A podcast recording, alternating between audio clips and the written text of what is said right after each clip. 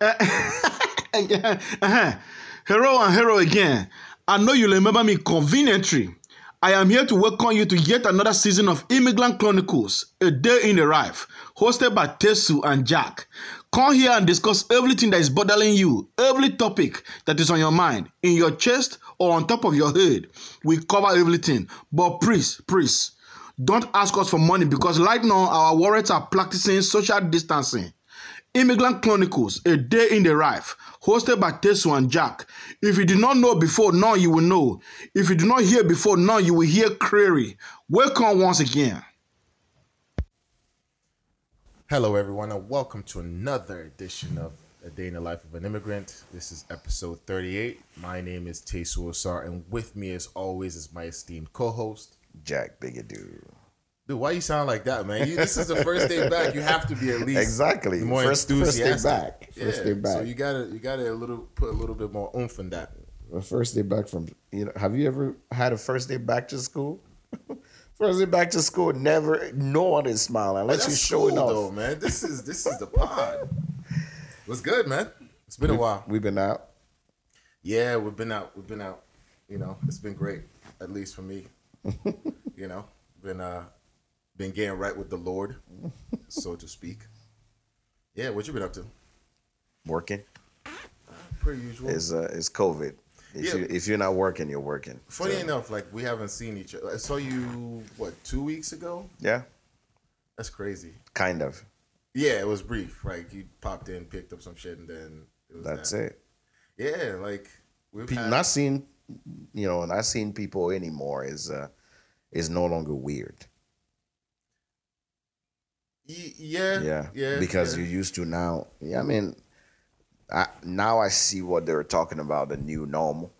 Oh, you accepted the term now? No, it's not. I see what they meant by the new normal. Got you. No, I mean, now if I FaceTime you, we just chatting, right? It's almost that same as I stop by and say hello. I mean, in my immigrant brain, it doesn't compute. Yeah, but in the American culture, obviously, it's a new thing. Do you FaceTime with people locally? No, I think it's weird. Right? It's weird. I only FaceTime my friends that are not in the city. Correct. That live out of state. It's weird.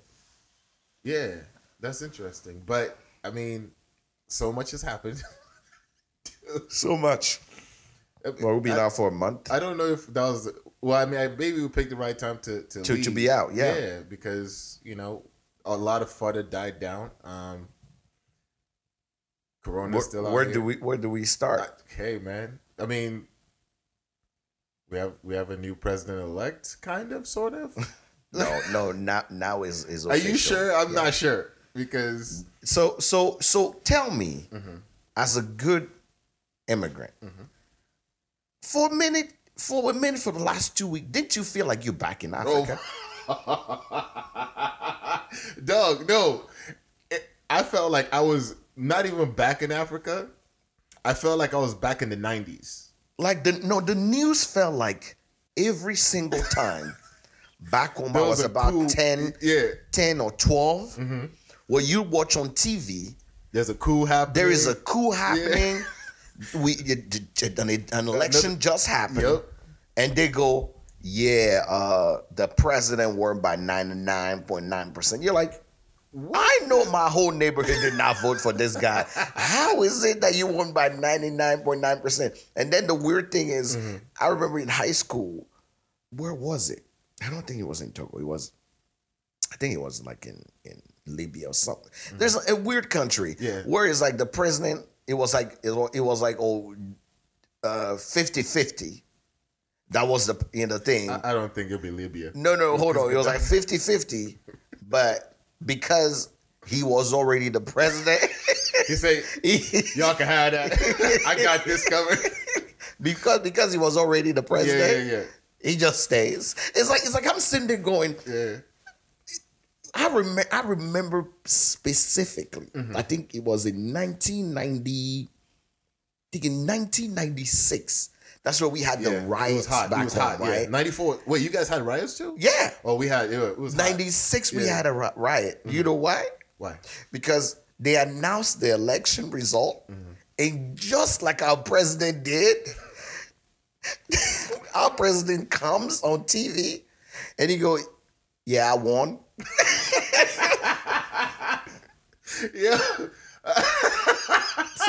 So like they had to bring Amnesty International to cover to be a third party. Amnesty International to be a party. Yeah. The UN had to come in. Yeah, to liaison the whole thing. And I'm sitting there going, the person that was in charge of calling the election fled the country. Oh, absolutely. Like he fled the country. But and the president himself come on and say, thank you all for voting.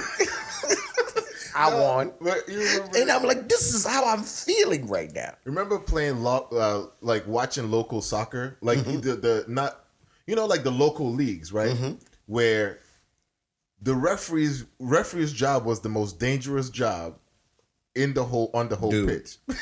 Do I have a story for you?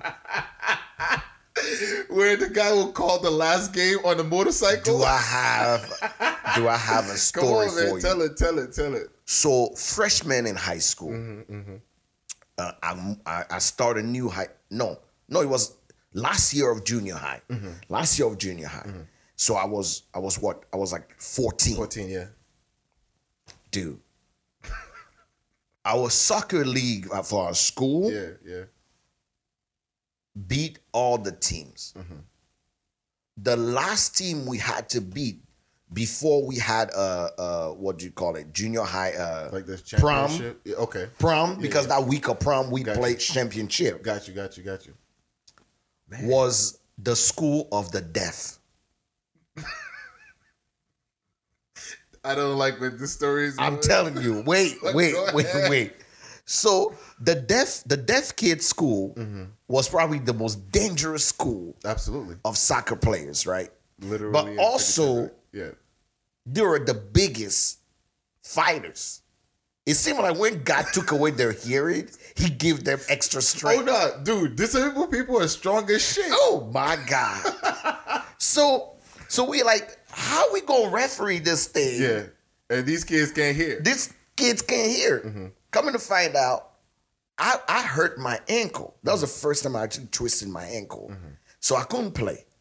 So they go, we're going to have 4 referees. 2 deaf and 2 regular people. Yeah. But the center referee is going to be the deaf teacher, like their gym teacher. So I'm being right corner referee, deaf person is also left corner referee, and then we took the 4 corners. So if something happened when there is a corner kick or there is a penalty kick, or a free kick, we all can see where if I raise my flag. The other ref can also sign language them so they know. So I'm like, this is a perfect plan. So apparently that's what they've always done. Wait. Did you take into account the bias that may come with this? Hold on. Oh, no. The bias wasn't the problem. Okay. So we start playing them. Here is problem number 1. When they tackle you and you screaming in pain, if they don't turn their head to see you, they keep moving. It's a go. So, mind you, God took the hearing, give them extra strength. Yep. This kid looked like they were in like I would say junior in high school. Yep. While we were just finishing junior high, right? Yeah. Okay. We're like, that intimidated us. Soccer is not about size, really. It really is about its skills. Yeah. Okay, no problem. We start playing. Ball in the court. Okay? Deaf people take the ball. They're going against, and boom. Goal. Right? But they kick someone and before they did. And I raised my flag. But the deaf guy on the other side didn't signal them. Now here's the guy in the middle. That game has to be mad delayed. I'm telling you. Soccer is 90 minutes. Yeah, that was like literally, it was like 90 minutes plus another 45 minutes for just explanations. So we literally I raise my flag, kid, this foul. Yeah. Right? Guy doesn't go, but now the guy in the middle, the deaf referee, referee has to come, the teacher, and tell the guy, no this doesn't count. Yeah. It's not a goal. You have to come back. But every time the middle teacher will say something, the guy will kind of rush him like he's ready to fight him or something. Yeah. We weren't understanding what's going on. Okay. So captain talk to each other. Referee and I come in. We, he signed the language, say, hey, he kicked this person, blah, blah, blah. Okay, ball is back in the middle, right? Okay, here is where it get interesting. We about 2 hours in, deaf people 2, we are 1, right? 2-1 is the score right now. But then, ball is kicked. So it wasn't my side, it was the other side. Ball is kicked, pass. A kickoff happened, and the guy, so the kickoff in the middle happened. Okay, but one of the deaf, they attacked the captain, which was in attack, was behind all the defense, which is not offside. It's offside, so you can't do it. You can't score. Yeah, we are 3 minutes in. Okay, ball goes. The other guy there, which is actually the deaf guy, raised his flag like, dude, no. You are behind all the defenders, so that's offside. You can't do anything. Are you ready? He goes, no, that. He started running when the ball was kicked. So if he's not his problem when the defender are slow and he passed them before the ball landed. Even then, it has to be, your ball has to be in contact before you cross. Yeah, you can't, right? Yeah. And that's what started the whole fight. Here is what happened. They go, okay, we can put the ball back in the middle and kick it, or we'll give you a red card for trying to fight people you out. Yeah. Right? Even that's dangerous. You never want to offend a deaf person. Or give him a red card. Because you will not see him coming. Middle. So we kick the ball. Captain gets it. Goes on the corner. Score 2-2. Okay. Now it's penalty. This is heated now. It's penalty. Oh, yeah. Right? We got penalty kicks. Yeah. We are 1-1. So 6 people have to do penalty kick. 1-1. 2-1. 2-2. 3 we are 3-2. No, 2-2 now. So is we are 3-2 and then we go 3-3. So it's sudden death now. Okay. So goalie is taking the shot? Goalie taking the shot. Gotcha. Goalie against goalie. Yeah. Well, and that goalie's deaf too. Goalie's deaf.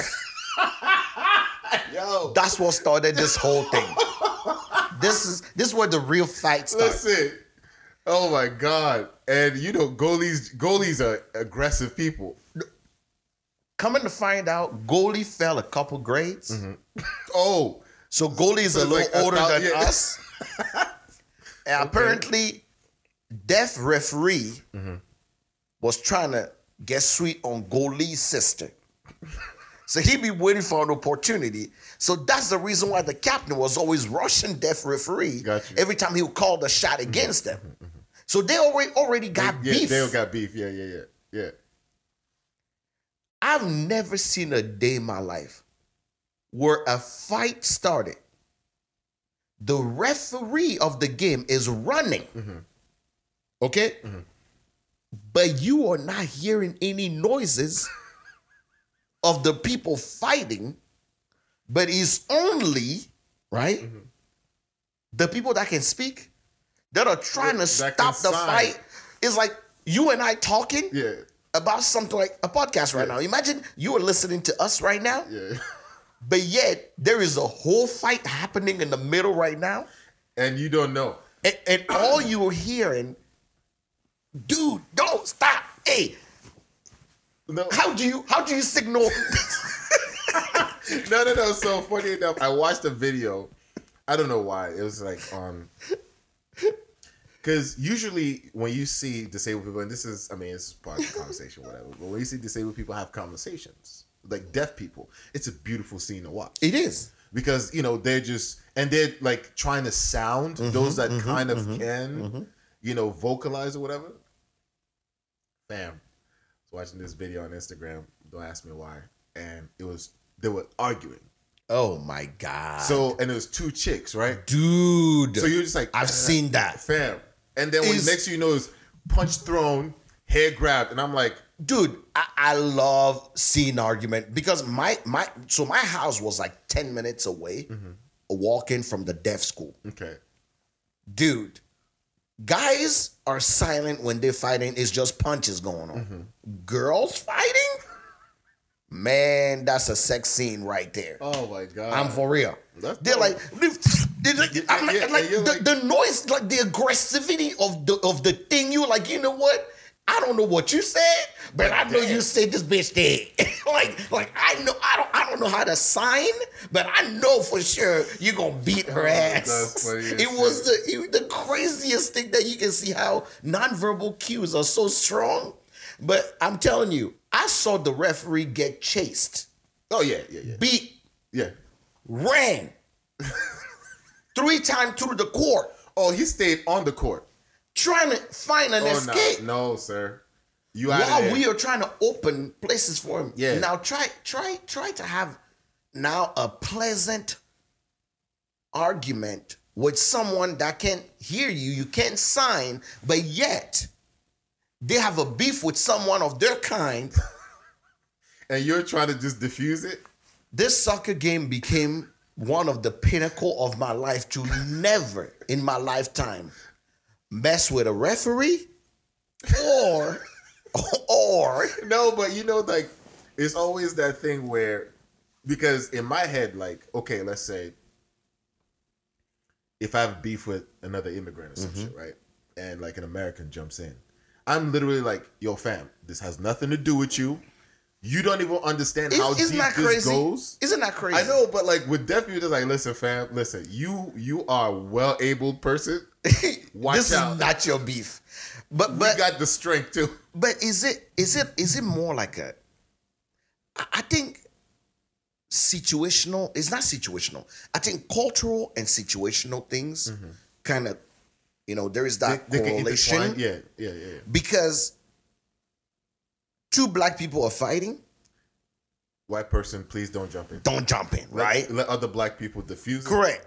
If they're gang members, let other gang members get in there. Diffuse it, right? Or let them shoot the fade. Don't jump them. Don't. Yeah, because you might mess around and jump in that fight and then you get mollywopped. You're the one. Yeah, because now the other person perceives it as, yo, my man was supposed to shoot the fade. You jumped in. Now it feels as though one person getting jumped. Now it's a brawl. Yeah. The situation. I think people don't even analyze these things, right? Oh no, dude. But we also. I mean, that's why I tell sometimes people that we have more in common than we know. But even if an African American and an African, right, are fighting. I think that would be different. If a white man jumping, that would be different.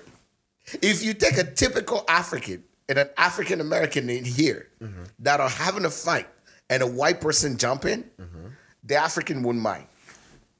Yes, that is correct. You see, that is correct. That is the weirdest thing. It'd be like the principal jumping in to break up a fight. Correct. And the African would be like, yeah, but then it'll look weird to this person, like, yo, what the. You know what I mean? Correct. Like, so the African American will be like, okay, I'm having a fight with you. Why are you here? Yeah. But the African, because of colonization, it's like we're used to the white man coming and fixing our issues. So, you know what? God bless. We out here. Yeah. That's the weirdest thing. That's crazy. Yeah. If let's put in a situational. If 2 Hispanic people were fighting and a black man jumping. I'm not trying to get cut by nobody. Not saying that's a Hispanic thing, because, I mean, they're also gonna do the same thing. No, I saw Chinese people same thing because yesterday I was having a really interesting conversation about, you know, we both are on a new app now, so we're listening to people. Shout out, yeah, right. So we the Chitty Chat House. so when you listen to immigrants from Europe mm-hmm. versus the immigrant from Africa, from America, yeah. Day and night. You mean like those that immigrated to... Yeah, so yeah, yeah, people yeah. that immigrated to Europe. To Europe, yeah. Versus, and people that immigrated yeah. to America. Mm-hmm. It's like day and night. Random weird question. Do you believe that... And we'll get back to this, the point that you make. I just wanted to throw this in there as a caveat. But do you think that us that moved to America are at a handicap in yes. terms of exposure? No, not in terms of exposure. Well... The only language culturally is English here, mm-hmm. but those that move there, like buddy of mine, like learn Italian mm-hmm. and Sicily. Or whatever, no! As far as education, mm-hmm. we are dubbed. Oh. We totally are behind. Yeah. Look, back to your point. But there, I mean, that's probably one of the best. Well, I mean, we this is the subject of today, mm-hmm. right? Are immigrants from Europe different from immigrant to America, right? Mm-hmm. Even if they came all from the same country. Absolutely. But most people don't see that, don't know that. Oh, fam, absolutely. We are the same but different. Absolutely. That's the title. We're the same but different. It's even something as simple as the cashew. Yes. Europeans know what cashews are. Yes. Americans look at you like, fam, what? What? Why you? Why you here? Why? What is this cashew thing? No, but now it's just interesting. But it's crazy that like now we have a new president, but nothing really is different yet, right? Yeah. As the things unfold. Now, how do you think immigrants from Europe mm-hmm. differ from immigrants from America? Let's see. I think in terms of accessibility is one mm-hmm. because most of the immigrants, we will say those that come from Africa, most of those that go to Europe already have some sort of like semblance of what that system looks like, right? Because you're either going to a colonizer's country, you know what I mean? So the systems that you have in place is kind of what they have. Like the GCEs for the educational system, where we have SATs here, the metric system for mm-hmm. fuck's sake is, you know what I mean? Is that's a big deal. Mm-hmm. You know what I'm saying? And then because here it's like, okay, so every time I talk to my sister, I'm like, she's like, how cold is it? I'm like, okay, well, it's 3 degrees. And she'll be like, okay, so the carry to 1 is 34. Yeah. You know what I'm saying? So that's the weirdest thing. We stand out so much when it comes to the systems, the metric system. I'm like, why? Who did you hate in that colonizer meeting? And when you know what, we are not going to go with your measurement. Do you know one time I put Celsius on my phone and I forgot, and then I just kept fighting myself the whole time. I'm like, it is not this goddamn cold because it was like -10 the whole. I was like, yo, yeah. fam. When I went to Canada, I worked in Canada for 2.5 years. Mm-hmm. It was the weirdest thing, mm-hmm. right? Because every time they're gonna give me the temperature. It was just worse. I said, I'm going to die. These people are trying to kill me. It was always just worse. I'm like, but there is no way in heaven mm-hmm. y'all are telling me right now that is -40-something degrees. Mm-hmm. Nah. But I'll say another thing is in terms of communities, right?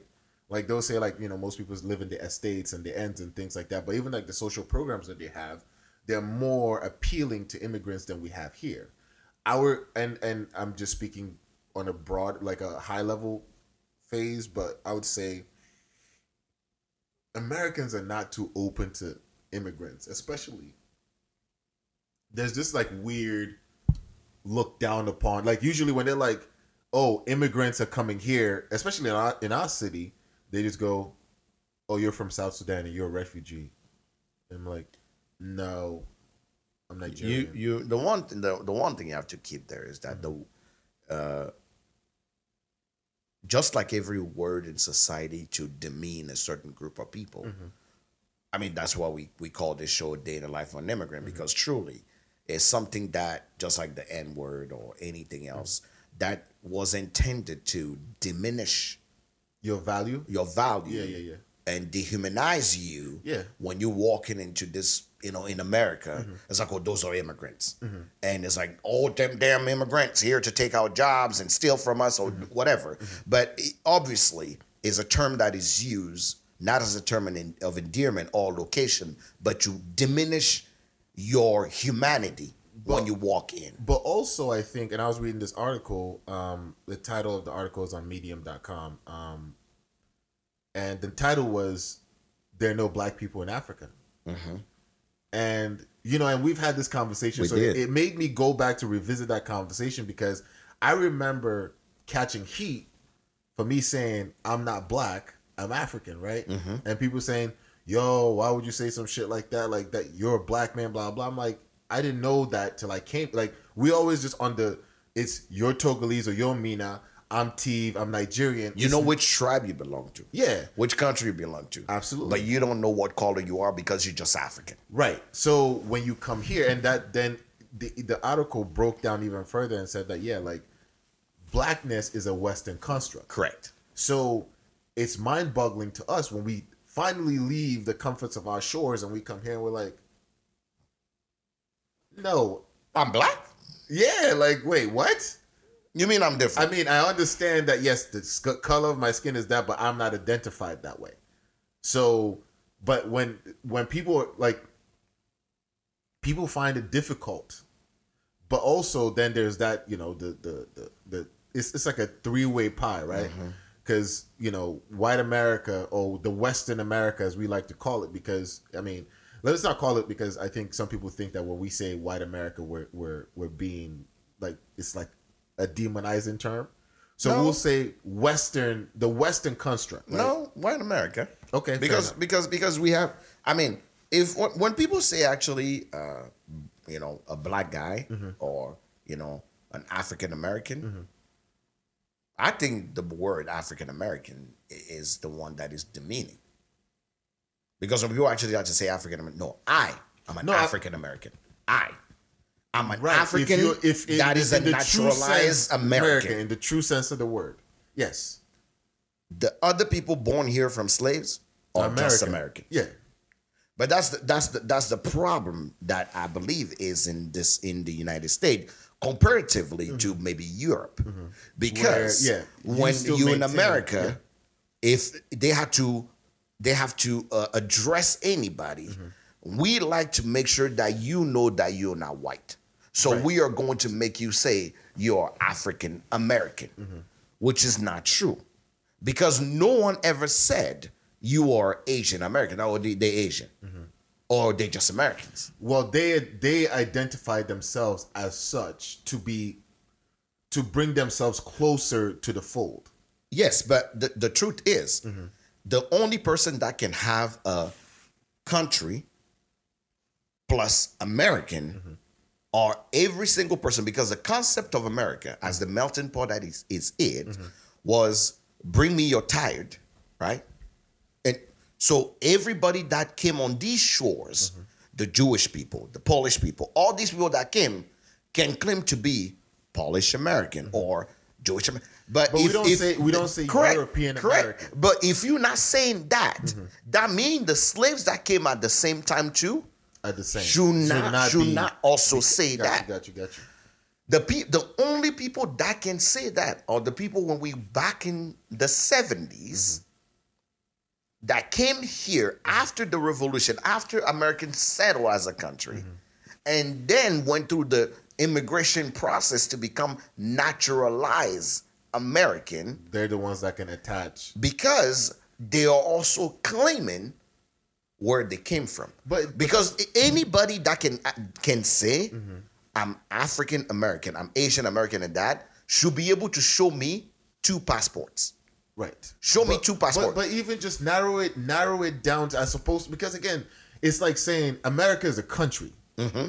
Africa, Asia, continents. Yeah. So I suppose America, it's They think they're a continent, but they're a country. No, the fuck you are. North America is a continent. That's different, because you have to add Canada into that, and they go, sir, no. Oh yeah, no. So, but that's what I'm saying is you can then narrow it down to your country, because then as a naturalized citizen, mm-hmm. you can be like, I am a... But that's why, like, when people go, oh, you know, so you're African. I'm like, no, I'm an American. Like, I never... You're not going to associate... You know, I mean, I'm a Nigerian, clearly, but I'm also American. So it's always just interesting to me that aside from, you know, the minorities always associate, there's something always attached to their like it's a it's okay. a half and half. Yeah, I'm okay going in and saying, like I know people in Europe will you know, I know a lot of immigrant in Europe say like, I'm Nigerian. Right. Or of Nigerian descent or something. Well, like yeah, I'm Polish or I'm from, you know, Glasgow or somewhere, mm-hmm. but I'm from Nigerian descent, mm-hmm. right? Mm-hmm. To kind of help you identify where he falls in. Because wait.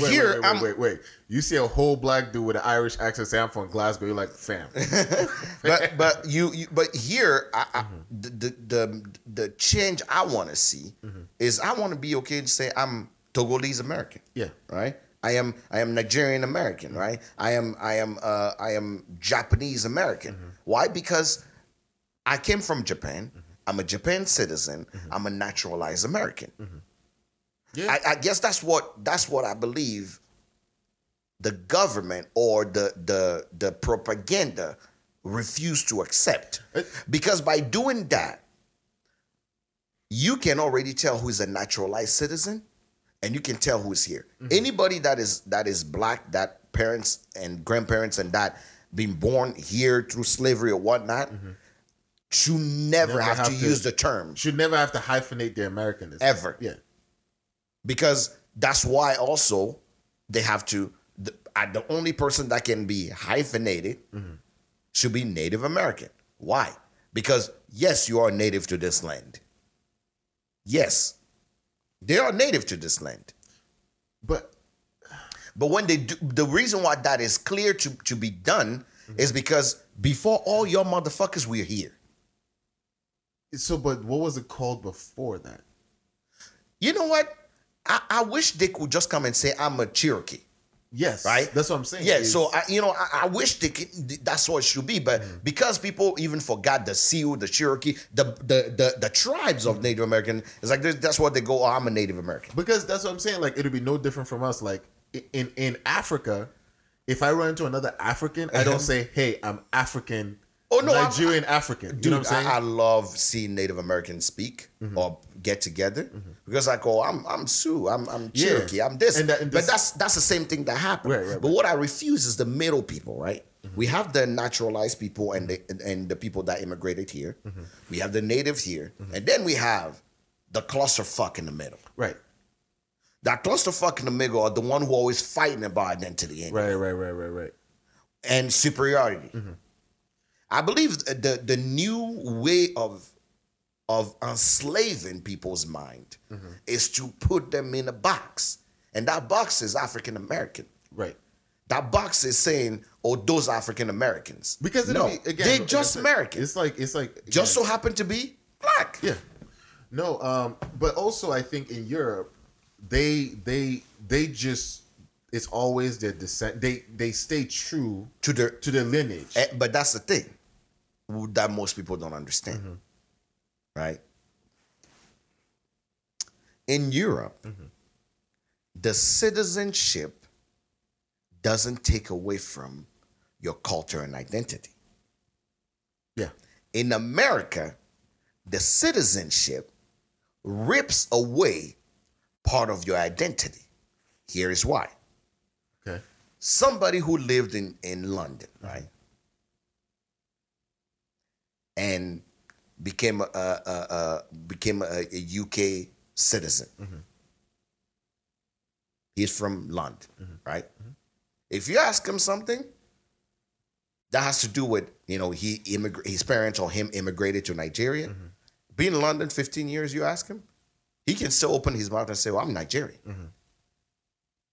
Doesn't stop the fact that he still have a UK passport, because we have a lot of artists that are like European, you know, Nigerian, mm-hmm. but on their passport, they don't hold that Nigerian passport anymore. They became Londonians, they became citizens of those places, but no one is sitting there checking right to go. Are you from Ireland? Are you from Switzerland? Are you a Switzerland citizen? Are you a French citizen? Mm-hmm. Or, no, but they'd be like, I'm Nigerian. I became a naturalized French citizen this year. Do you think that part of that is, again, this American need for assimilation, like where yes, most of us come here and it's like, man, even with me now, like, that I sound this way and everybody's like, you sound so American. I'm like, fam, I had to learn this shit. Mm-hmm. But, now it's become second nature mm-hmm. as opposed to, but when I'm with Africans or when I'm with Nigerians, different. I can sound different. And guess what? Right. Here's another thing. You just brought a very, very, very important part also of that, ripping that identity away. Mm-hmm. Speak English. Yeah. That sentence. Yeah. Speak English. Yeah. You come to America and mm-hmm. the first thing you hear is speak English. Mm-hmm. I've seen people in London. I've seen people in France. I've seen people in Ireland, Belgium. Mm-hmm. With the thickest Nigerian or Gabonese accent that you ever heard, and this man is a manager of a place and that, mm-hmm. and no one is stopping him, as long as you can hear what I'm saying, accent or not. Mm-hmm. It's funny. Like I was in Harlem once, and this is why every time I go to New York City, I go to Harlem. I love Harlem. I just walk 135th. Oh, I love Harlem. I mean? I just walked the best food. But it wasn't even that. I was walking down the street and you just hear Yoruba people speaking. Mm-hmm. I'm like, whoa, where am I? And my friend was just like, yeah, this is kind of Harlem. It's Harlem. Like your people just. That's what I'm saying. I went best Nigerian food I had was in Harlem. Wow, Jack. Why, I'm insulted. I'm telling you right now. I'm insulted. Hey, because I feel like I went to a couple Nigerian. No, I'm not talking homemade. I'm talking restaurant. Thanks for clearing that up. Because when I went to a few Nigerian restaurants, I'm like, I don't know about your Eba. I don't.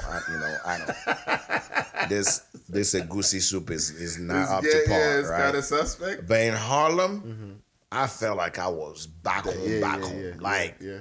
If it wasn't because of the health department rules of maintaining things, there'll be like a wood fire stove ready to actually make it work back home, right? So, but I feel like that way of keeping your identity mm-hmm. is ripped away from you the day you decide that you want to become an American citizen.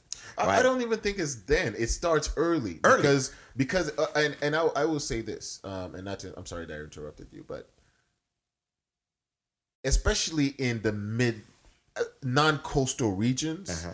the exposure level is even more limited. Correct. So as soon as you sound different, it's either it's on two polar planes, right? Correct. It's either you're excitable and everybody mm-hmm. wants a taste of this mm-hmm. or what the fuck is this new shit? Mm-hmm. And we can't have this in our population mm-hmm. because they start looking at you crazy and shit. So, it's like even living here in the Midwest, it's like, people are like, oh, you have an accent. Yes, I do. That's different. Yeah. Like, where's the accent from? And then you're just like, then it becomes this whole conversation that needs to happen or whatever. Yep. But most places, like some people, like, oh, you sound Nigerian, or you know what I mean. Usually they can pick. But that's the people that actually have studied enough to actually are open-minded enough, or have been exposed. Correct. More because again in DC area, come on, we have a good stake in there, just as Dallas Houston. Where you have, a good number of Nigerians or Togolese folks there, mm-hmm. or, California, where you have a good number or New York City, where, everybody's there. You know what I'm saying? So, no, but let's see, in Europe, but again, I think accessibility in Europe, and most people from certain, we'll go African countries, right, that immigrate to Europe, they go from, like, Togolese, Francophone Africa goes to Francophone Europe for the most part. Usually, yeah. Portuguese go to Portuguese. You just return back to your master. Yeah, basically. The colonizer. Yeah. But the one thing that doesn't happen is that I don't feel like European country rip away tradition and identity as they're giving you the opportunities of the country. But doesn't France kind of do something like that? France, you see, the funny thing is France tried. They tried. Right? It backfired bad. Because a lot of people from Morocco, Libya, Tunisia, North American people that pretty much have birthright to France were told, you can't come there. Like, motherfucker, y'all colonized us since the beginning of the day. Yeah. You literally use our country as the place where your people started to start invading Africa. Like, we own half your shit. Gotcha. Right? So those are the things that usually happen there. But every time it happens, there's a big riff of people that come on and say, no, y'all ain't going to bully us. Right? We're here because we earned this. So it's the same thing as you go through other countries in Europe. They welcome different. Right? Because you're different, we want to see what you're about. So do we just cap them when we say that as Americans? We say, we welcome different, but you got to speak like we do. Correct. But here's the thing. The other thing when I'm talking about ripping identity, right? The longer, right? From generation to generation, there's one thing we lose. Is traditions, right? We losing traditions. Because in America, when you come, remember, like I was talking, analyzing one thing, and I had a conversation with a couple people. Why is it that there's anywhere you are in America, there is always a Chinese restaurant or Chinatown? Well, we don't have one here. Forget Chinatown. You're going even too far. Chinese restaurant. Usually, they all know each other. And they all own shit together. Yeah, it's like the Tajiks on the gas station. Like same thing, right? But why? It's a preservation. It's self-preservation. But why, though? Strength in numbers? I don't know. Tradition. Okay, tell me more. Protocol. You have to understand, if you and I are looking at each other today, doesn't matter if I'm making $6 figures, $1 million, $3 million. As long as you're my elder, you are my elder, right? The respect that I owe you, my duty, remember when we talked about the uncle's duty, my duty is that if an opportunity comes to my shore, as I rise, we all gotta rise. Got you. Right? Tradition, right? The pillar of our education and tradition. The community mindset that we are taught to grow with. The family, the definition, if there's one thing that is lost or getting windowed down in the American culture as the years go by, is the definition of familia, right? You know what the Americans called that in the 70s, right? Yes. They called it the mob. Yes. Yeah. But think about it. That's some culture. Inculcate and push that thing so far up the knowledge brain of their people that even when you come here, right, you are coming because you're gonna work and bow down to this person for this amount of time, and by tradition and right, this is your logical next step. So what happens to the rest of us that stray from that? Like we break the... I don't say break, I'm getting to it. Okay, gotcha. What happens is that people would, I like to call, shallow basements, meaning you are thrown here, right? Which happened in a lot of West African country. We are thrown here without any basis, without any reference point. I've seen the difference between immigrants that come here that already have family here, and immigrants that come here on their own, because there's one mentality that America sells. Individuality. And grow in your soul is individuality. So if your human system of identity, right? It's your identity immune system is weak. When you walk in the States, period. No, you know, and I will say that I've been guilty of that. Shit, what are you talking about? My dad told me every year that you're in America, you think less of others. That's literally what my dad told me. To some degree, I agree with that. You know, but now that I'm trying to, you know, bring family members over to America, like, first of all, it's like I don't even know where to start. But that's because it's not something you thought about. No, I've thought about it. Mm-mm. It's not something you thought about. No, hear this. I've thought about it before. However, when these conversations were happening, the resources were available. It wasn't more stringent. Like, think about it. Like, I've been in America 20 years, right? And I've been trying to bring family ever since I could afford an apartment by myself. Yes, but hold on. Mm-hmm. When you were coming here, mm-hmm. right? No one said, Tersur, your duty as the man of the family is once you get here, mm-hmm. you got the next 2 years to make sure your sister is here. Your duty, not your duty. Mm-hmm. Got you. Okay. I see. And make sure that so-and-so is here. Yep. And so is here. Mm-hmm. Do you know how many people I know that today when I sit and look at him, I say, I remember when we all came here. Mm-hmm. And this guy will work 3 jobs just so he can help with the visa mm-hmm. of this other motherfucker that I know mm-hmm. that he's related to. And they didn't even same dad, just have, you know, same dad but different mom. Yep. I remember there was an apartment, a friend of ours. Mm-hmm. They were 8 in an apartment. I can believe that. No, but all from the same family. No, we talking 2 cousins, mm-hmm. brother, sister, 3 stepsisters, mm-hmm. but because one person came here and the 3 job money he put in was to make sure all these kids are here. But okay, so let's fast his forward. Duty. Where are they? So as a community of these groups, how are they faring now? Oh, they're faring pretty well. That's what I'm saying. But wait, why is it that it wasn't your responsibility? Your duty. I don't think it wasn't my response. Well, first of all, I think that because of how, being the last child of the family, mm-hmm. coming to America for me it was an escape for me. Correct. But you weren't there. You weren't coming here to save.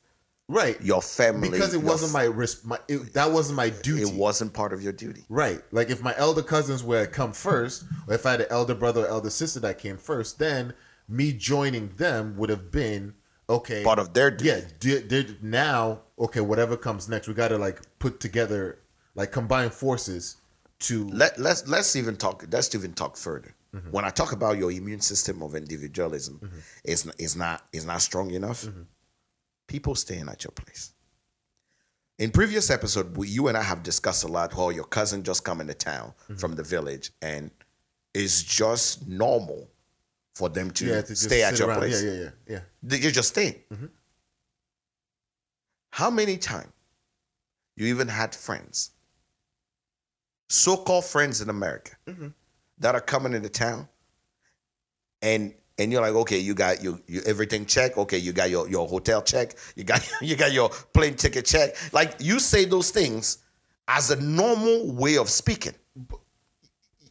Okay. Yes. Let me remove this. It's still weird to me right now mm-hmm. when people that I truly know mm-hmm. that are African are coming and go, and I know they think I'm weird because they're expecting me to go. Okay, we got the guest room ready. Yeah, everything is ready. Yeah.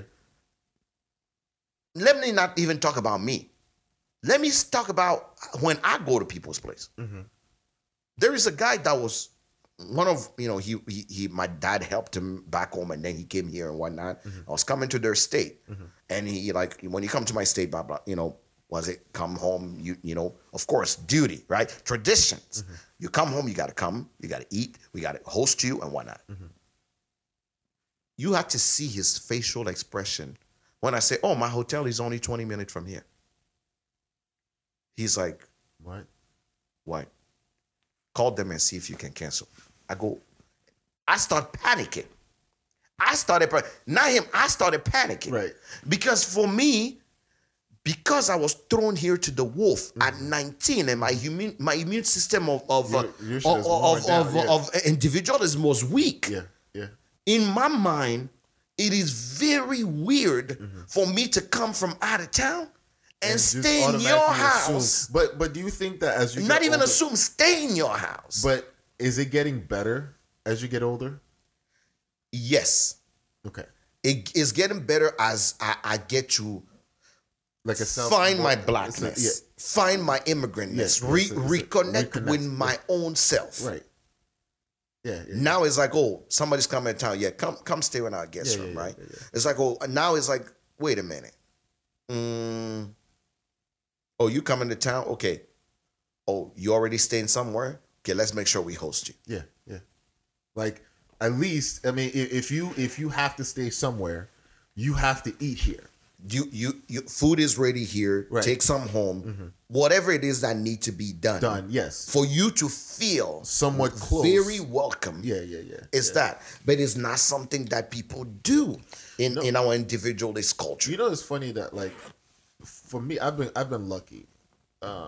With the friends that I have that live out of town, like, you know, they usually are just like, oh yeah, like, we gotta, like, you pulling up? Yep, room's ready for you. Like, correct. There's not even a conversation to be. But I'm saying it's not even them. Mm-hmm.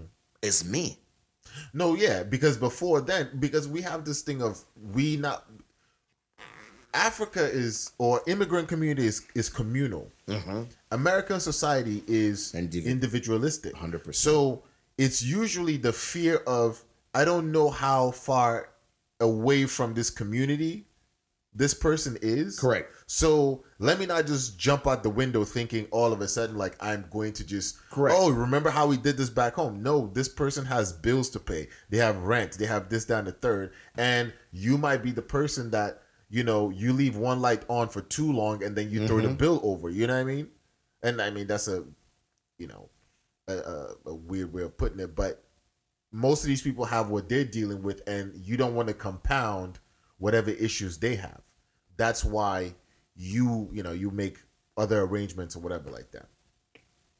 But you have to understand that most of the time we always forget the basis of what we grew up on, right? Mm-hmm. So America take away those bases from us because we always think, you know, even let's think about sacrifice, right? Mm-hmm. Sacrifice, community, right? Sacrifice.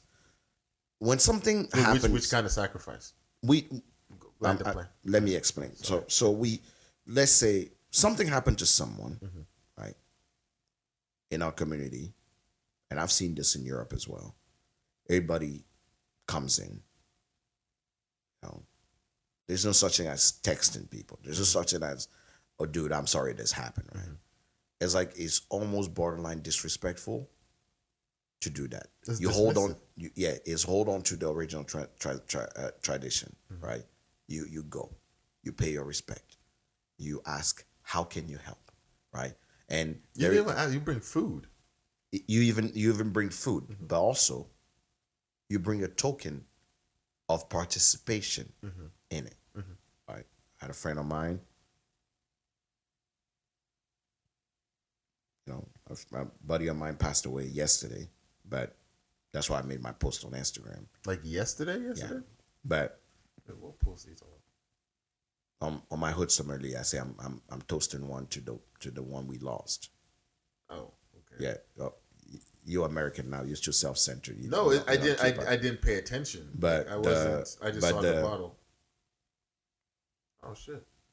My condolences. I didn't even know. But last week, you know, another friend of ours that you know lost his dad, and he didn't announce it out there, but he told us in the group, like, "Hey, my dad's gone," and as part of it, we all had to, you know, he's not in town, he's out of town working.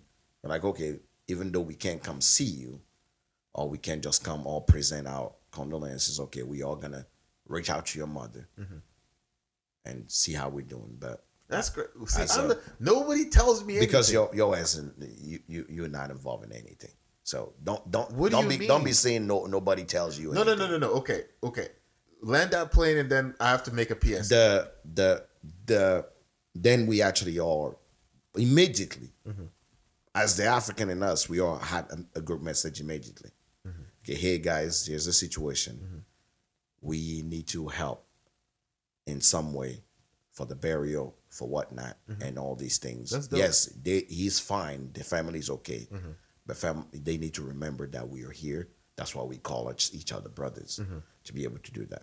Mm-hmm. Right now, boom, boom, boom, everybody's cash happening and it's taken care of. Good. That's how it's supposed to go. Right. But on a normal American mentality, it's like, dude, I still got bills to pay. I am footing $200 right now, mm-hmm. to do this right now. Like, they're fine. You know, I mean, hell, what I do for a living, like, we don't do that. We have life insurance, mm-hmm. right? That would take care of whatever. Mm-hmm. So the sacrifice of actually doing something for someone for the simple fact that socially and culturally and morally is mm-hmm. right, mm-hmm. right? Usually in America, is superseded by the fact that there's different solution that be found, mm-hmm. as long as you can self-preserve and not be involved. Yes. You just have to show condolences or whatever. Yeah. You just have to show just a way of a kind of care. And then you'll be fine. Right. No, that's dope. And salute to, I don't know who this person is, or you tell me offline, but I want to make a PSA because I feel as though like I've been misrepresented, and part of it is my fault that I've let the narrative go on for so long. So let me do this, okay? Yes, I'm very introverted. I'm very, very isolationist. Mm-hmm. I'm very, very self-centered to some degree.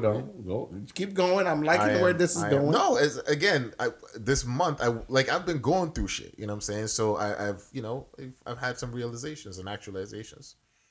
But I think it's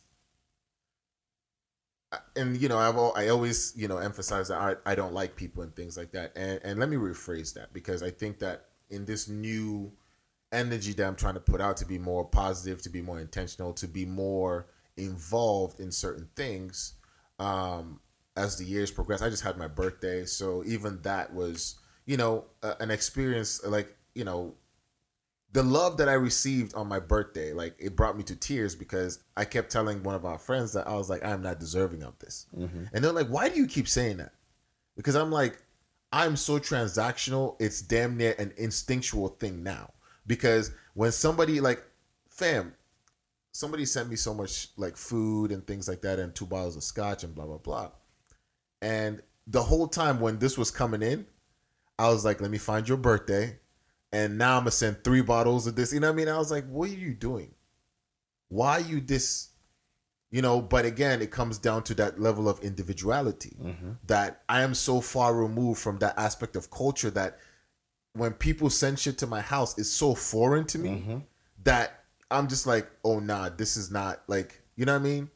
So, yes, people make me uncomfortable. Yes, usually I will respond in a way that may not be as pleasant or maybe standoffish. It's a defense mechanism, right? Skunks don't want to spray people. They just are terrified, so they do it. That's a good analogy. Mm-hmm. I like that. So let's, this episode 38 going forward, I'm not saying that I'm going to come here every day and be this happy kumbaya person. I'm not saying that's how I'm going to live my life.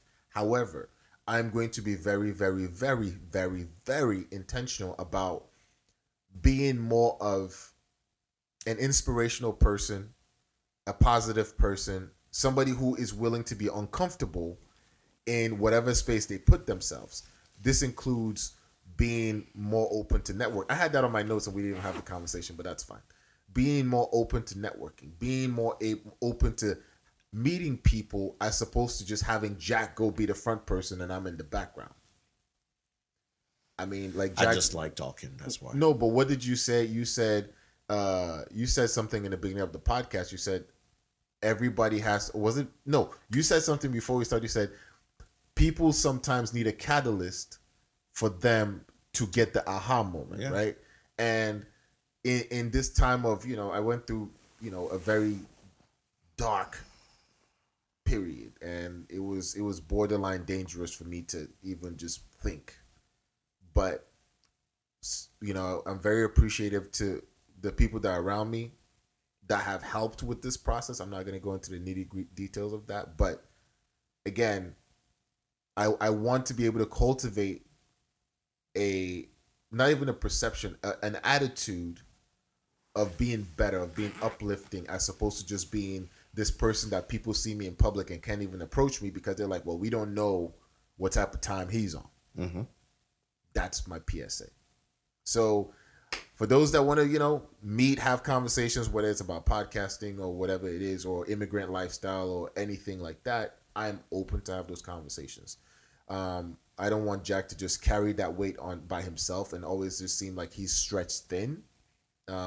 This is not a, you know, Jack podcast. This is our thing. So I want us to be able to equally bear the burden of, not the burden, the response. Let me not say, because again, even words have power. So I'm trying not to use certain words, but the responsibility of being educative, being empowering, mm-hmm, being at the forefront of this, because I think that this is a very unique opportunity. Mm-hmm. We don't necessarily just sit around and do social commentary like most platforms mm-hmm do.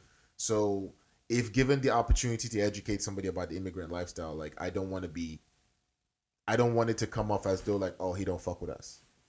Yeah. So self-realization is a big realization. You know, it's understanding where you stand mm-hmm as a person in your community and around the people that you are. And, you know, that's the subject we're having is America sometimes gets our wire crossed, mm-hmm, forgetting about tradition. You know, people say, oh, you know, fuck tradition. We're just going to do it our way. Mm-hmm. Yes, it's okay to do it your way, but there's a reason why tradition lasts for centuries mm-hmm and ways change all the time. You are not wrong. So I say, as you, I mean, it comes down to broaden your horizon, right? Your horizons are here, but broaden them. This is not the only place or the only place you can learn from. It's not the only culture you can learn from. Sure. Because you'll be surprised what you can learn from other cultures.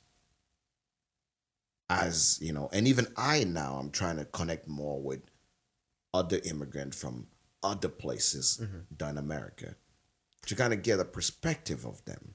Mm-hmm. No, I mean, I think for me, I have to, before I even get to that point, I think I have to mend the relationship in the nucleus first. Correct. You know what I'm saying? Like, I have to mend, even just in my social groups, right? Mm-hmm. I have to mend those relationships, and that's a journey in itself. You have an eclectic group of friends, though.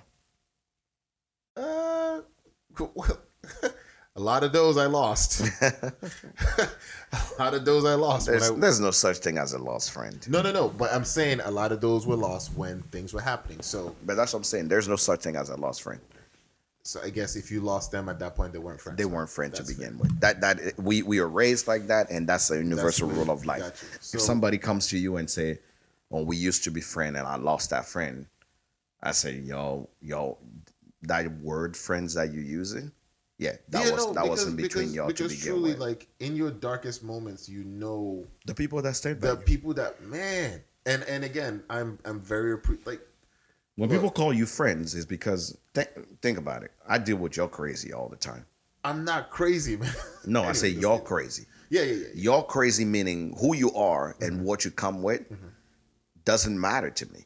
Right. Because it's like if something I was like, oh, Tersur, blah, blah, blah. I say, yeah, that's Tersur. Yeah.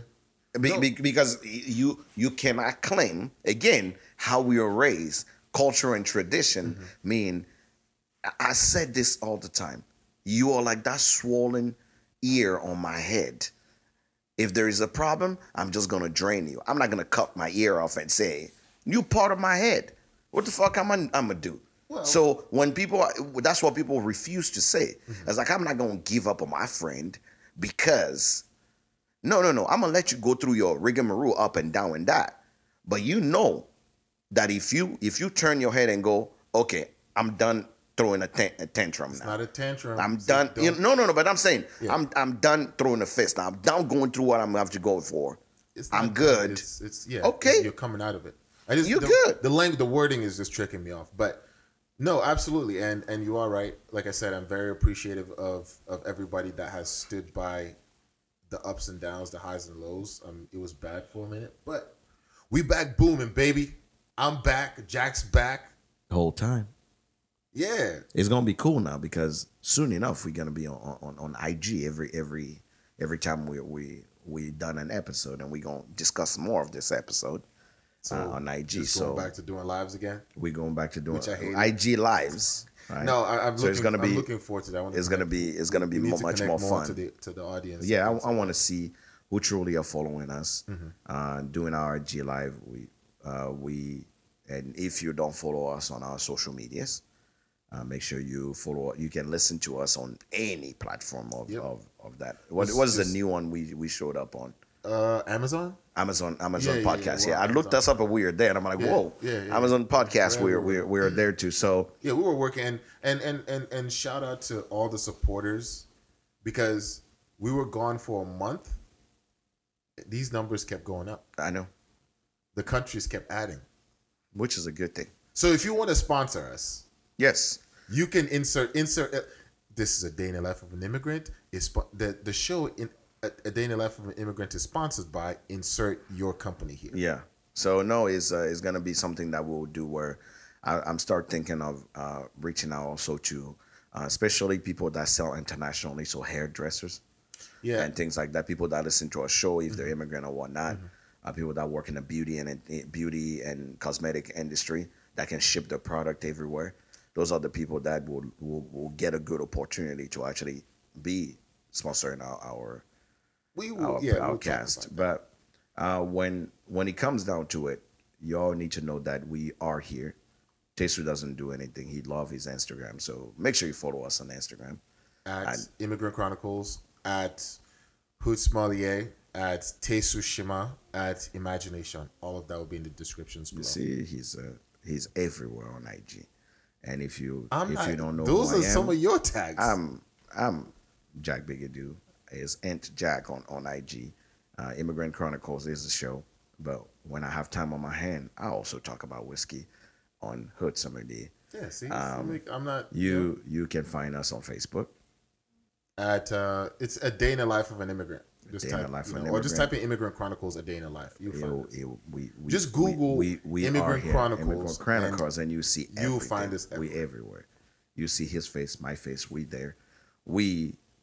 Can't wait to chat with you guys live. We can't wait to have you on. But you have to understand, this conversation that you guys hear here, we can have this conversation with or without mics. So this was A Day in the Life of an Immigrant. My name is Jack Bigadu. I am Tersur Shima. Peace.